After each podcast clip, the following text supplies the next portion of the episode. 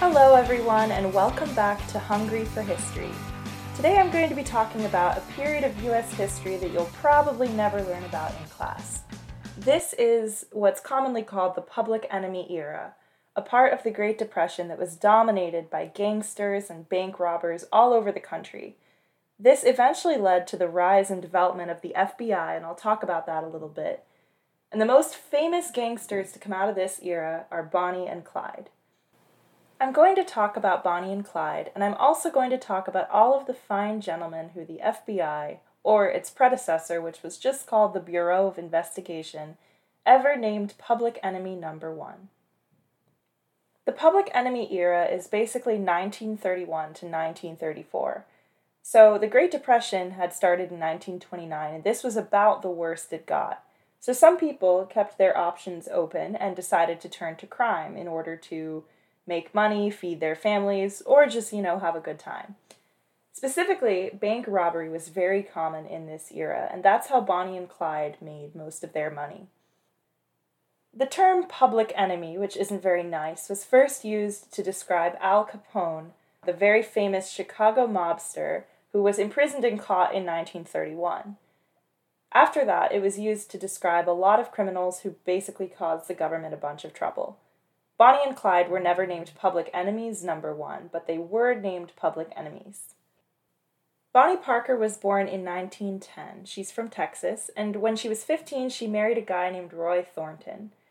Their marriage didn't really go anywhere. He was 17, she was 15, so they were really young, but they never divorced, though they didn't see each other much after a couple of years. When she met Clyde, she met him in 1930, so she was 20, he was 21. Keep in mind that during this era where they were, you know, very famous bank robbers, they were really young. They were in their early 20s, and that's true for most of the public enemies of this era. Clyde's middle name is Chestnut. I just wanted to share that because I think it's pretty silly. The first time Clyde was arrested, he was 17. He was from a poor family, and he and his older brother Buck got into crime at a very young age. So Bonnie and Clyde met in 1930 in West Dallas, which is a rough neighborhood in Dallas. You could say it was love at first sight. After only a few weeks, Clyde ended up in prison again for auto theft, but they still stayed in touch and stayed together for the rest of their lives. Clyde cut off two of his toes while he was in prison to avoid hard labor in the fields. He really, really, really hated the Texas prison system.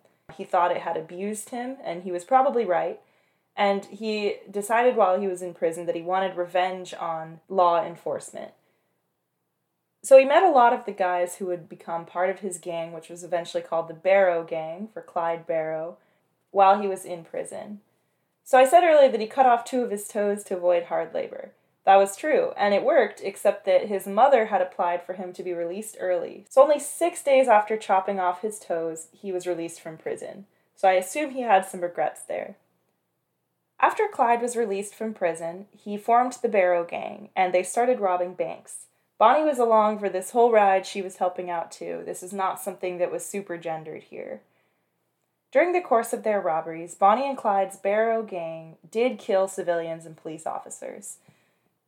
They definitely weren't great people, they were not upstanding citizens, and you can understand why law enforcement hated them so much.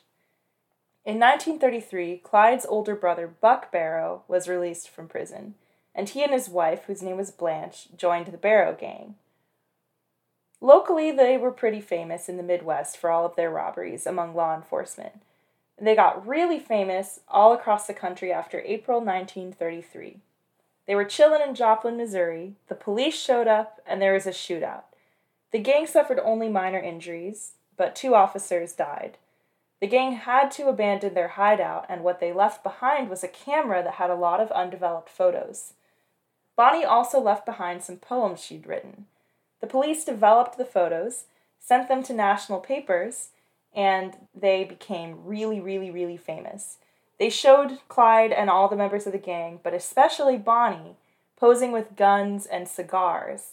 And this got crazy in the press. It totally blew up because it, I guess you can be feminine while you're robbing banks and everything, but a woman smoking a cigar, you can't have that. Funnily enough, in real life, Bonnie didn't actually even smoke cigars. She was just posing with guns and cigars for the photos. But because she was toting a cigar in these photos, she blew up all over the national press for being so anti feminine. For a while, the press made them pretty popular. But unfortunately, the Barrow Gang had the unfortunate tendency to shoot anybody who got in their way, so the public opinion gradually turned against them. They were super famous at this point. It was hard to hide, and camping and living in their car was about the best they could do while they were on the run. In June of 1933, the car that the gang was driving flipped into a ravine. A fire started somewhere in the engine. I don't know anything about mechanics, so I have no idea how, but the end result was that Bonnie was badly burned and limped for a long time. The next month, police showed up to a hideout in Missouri and opened fire on the gang without warning. The gang eventually escaped in their car, but Buck's wife Blanche got glass in her eyes and was nearly blinded, and Buck had a gaping wound in his forehead by the time they drove away. So things weren't going well physically for the band. They were being relentlessly hunted by law enforcement.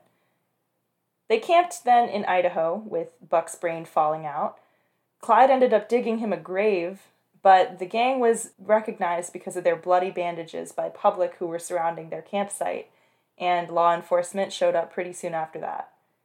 Bonnie and Clyde escaped on foot. Bonnie had recovered enough from her burns to get away, but law enforcement shot Buck in the back. I mean, come on, the guy's brain is literally falling out of his forehead, and you're going to shoot him again?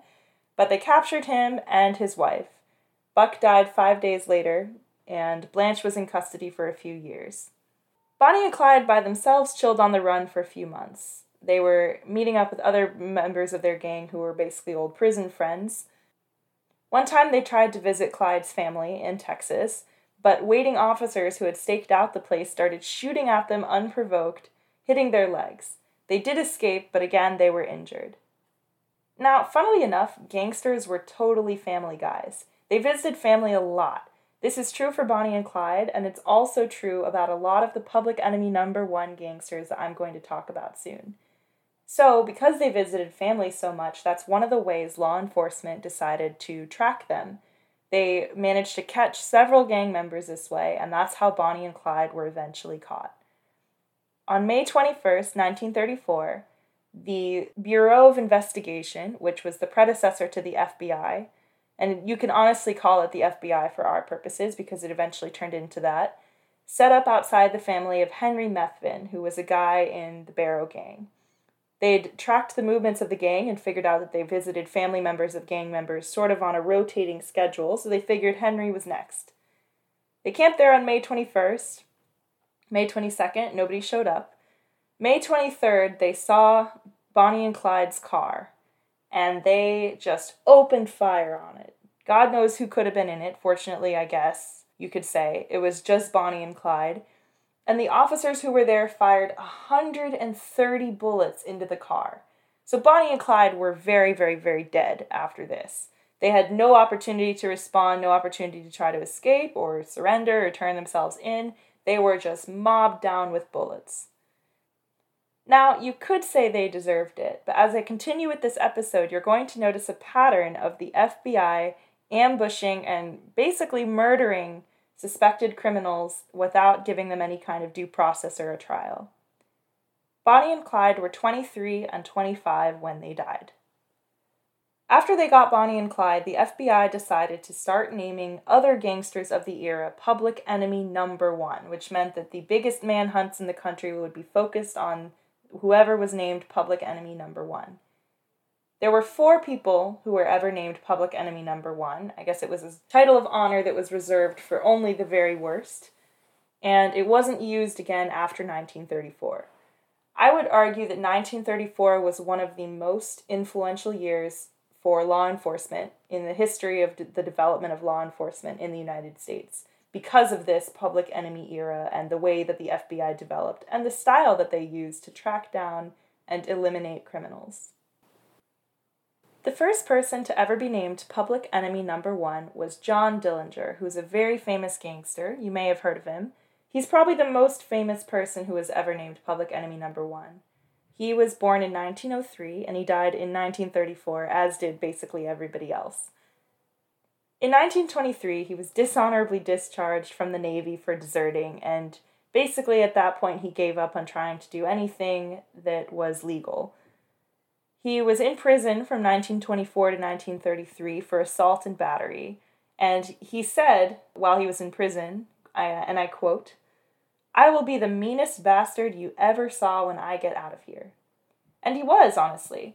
He hated prison. Um, while he was in prison, he was treated for gonorrhea, and I don't think he found that very pleasant. And he basically learned to be a criminal from the other, more experienced criminals he associated with, kind of like Clyde Barrow. He became very bitter with the United States. When John Dillinger got out of prison in 1933, he became a bank robber. He formed his own gang, it was called the Dillinger Gang. It became notorious and famous, and he robbed 12 banks before he was captured. He was captured in January of 1934, um, and he was taken to Lake County Jail, which is in Crown Point, Indiana, which I've never heard of, but maybe if you're from Indiana, you know where that is. Lake County Jail was famous for being escape proof, and it had extra guards posted when Dillinger showed up there. Um, escaping the jail took him less than two months. He possibly did it by either smuggling in a real gun or carving a really convincing one out of some wood. Either way, he made it out.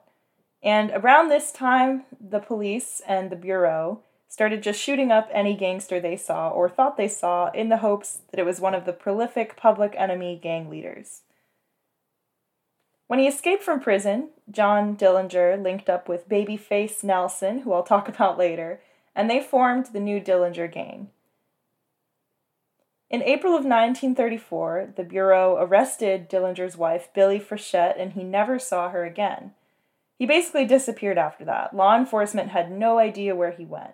After Bonnie and Clyde died, he was officially named public enemy number one, so he was really careful to stay out of sight.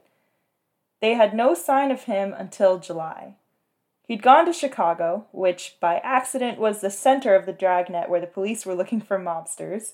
Whoopsie. But even though he went to Chicago, it took them a while to find him. The reason for that is that Dillinger had gotten plastic surgery in May of 1934. He'd burned off the tips of his fingers with acid so that he couldn't leave fingerprints on anything, and he'd also changed his face with surgery. Now, he did do this in 1934 with a so called plastic surgeon who was really just another ex con, so the medical safety of these procedures were totally questionable. The doctor actually gave him too much ether, which was an early form of general anesthesia, and he almost choked to death on his own tongue during surgery. But ultimately, he did survive and he had a new face. Dillinger's friend Homer Van Meter, who was one of the gangsters who he learned from, who also knew Clyde Barrow, got the same procedure, and agents shot Homer Van Meter dead in an alley in August. Before that, J. Edgar Hoover, who was the director of the Bureau and in charge of these public enemy task forces, and eventually the first director of the FBI, made a special task force just to find and kill John Dillinger. The task force didn't find Dillinger, but they did find a prostitute named Anna who had employed Polly Hamilton, a girl who Dillinger was dating. Anna realized that if she got this reward, she was from Romania, but if she got this reward for turning in Dillinger, she would be in a much better position to keep her green card visa and not have to leave the country. So she stabbed him in the back. He got stabbed in the back and betrayed by a prostitute. And that's how the Bureau, that eventually became the FBI, found him. He and his girlfriend Polly were having date night at the movie theater. Yes, by the way, he was still married to the imprisoned Billie Frechette, but he and his girlfriend Polly were having a date night. They were watching a Clark Gable film, and when the movie was over, Dillinger walked out, realized there were agents around, and ran for an alley to try to make a getaway, but it was too late. Agents shot him four times. They also shot two bystanders because when you just randomly fire at somebody without caring who's around, you will also hurt other people. So John Dillinger was killed on July 22nd, 1934. The next public enemy number one was named the very next day, on July 23rd. His name was Charles Arthur Floyd, but he was called Pretty Boy Floyd, because I guess he was gorgeous. I don't know, I'd recommend looking it up and deciding for yourself. I think he kind of looks like a frat guy. He was 30 years old when he was named public enemy number one. Pretty Boy Floyd was a gangster.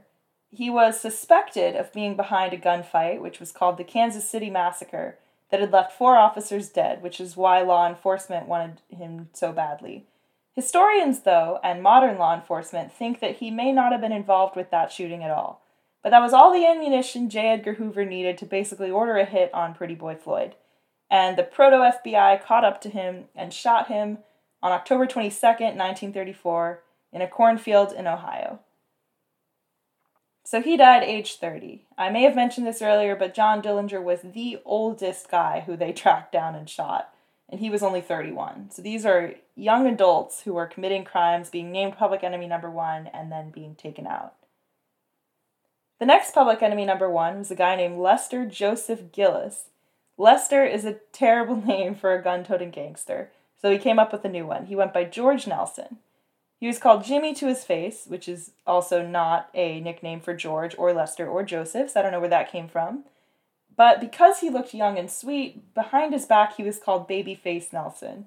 He'd been part of John Dillinger's gang, and when Dillinger died, he basically took it over. He was mean and he was scary, and he killed more cops than any other gangster of this era, so he was feared and hated. The FBI did not take very long to track him down after killing Pretty Boy Floyd. They staked out an old hideout of his in Wisconsin and caught up to him on November 27th. The gunfight that ensued on November 27th was called the Battle of Barrington, which is a very dramatic name, but it was definitely violent. At the end, Nelson was dead, and so were two FBI agents. He didn't actually die on the scene. He got shot in the stomach, took his revenge on the agents by aiming better than them, and booked it out of there. He went to a safe house, and in the safe house he died a few hours later with his wife at his side. The FBI launched an angry manhunt for his wife afterward, and she spent a year in prison for the short time she harbored him after the battle. They really hated this guy. When they killed him, he was 25 years old. They did name one more public enemy number one. The last guy they named public enemy number one was a similar gangster named Alan Karpis. He's the only public enemy number one who wasn't killed by police. He was caught, of course, but instead of being killed on sight, he served the longest time of anyone in history at Alcatraz prison. So let's talk for a little bit about J. Edgar Hoover. He was the president of the Bureau of Investigation, which preceded the FBI, from 1924 onward. He was the guy who was in charge of the manhunts for these public enemies.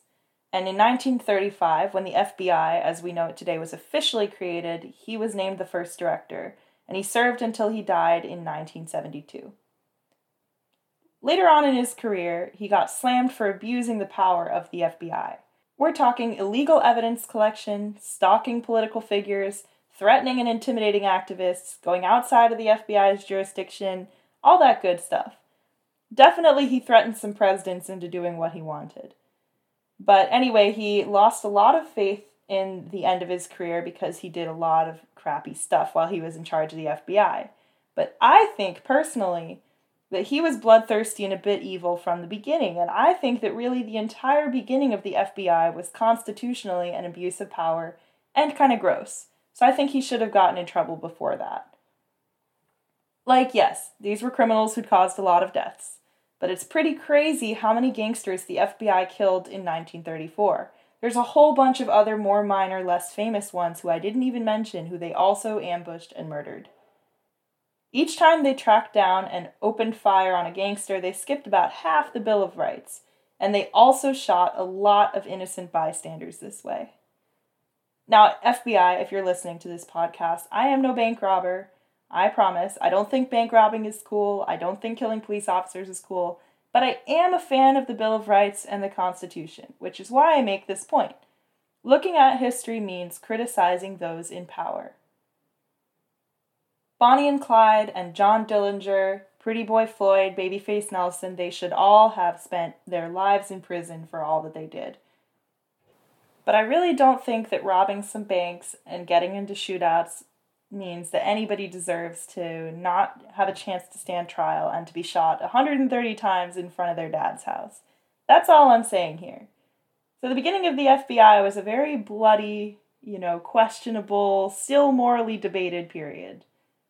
And the bank robbers and the gangsters, they were bad, but yeah, they were kind of cool. I totally recommend reading up more about this because there's so much to learn about the public enemy era. It was really influential in the United States. It changed the way newspapers wrote about crime, it changed the way law enforcement tracked down criminals, And of course, it led to the beginning of the FBI, which is a hugely important part of our government today. You'll find more information about the public enemy era, the creation of the FBI, and the bank robbers of the Great Depression on my website, hungryforhistory.net. And next week, I'll have another episode out, and we're going to be starting this podcast's first ever set of themed episodes. We're going to be looking at some of the really great and not commonly talked about women of history. And I'm really excited. We're going to be starting with ancient Egypt, but I promise it isn't just Cleopatra. Can't wait to see you then. I'll be back with a new episode next week. Thanks so much for listening.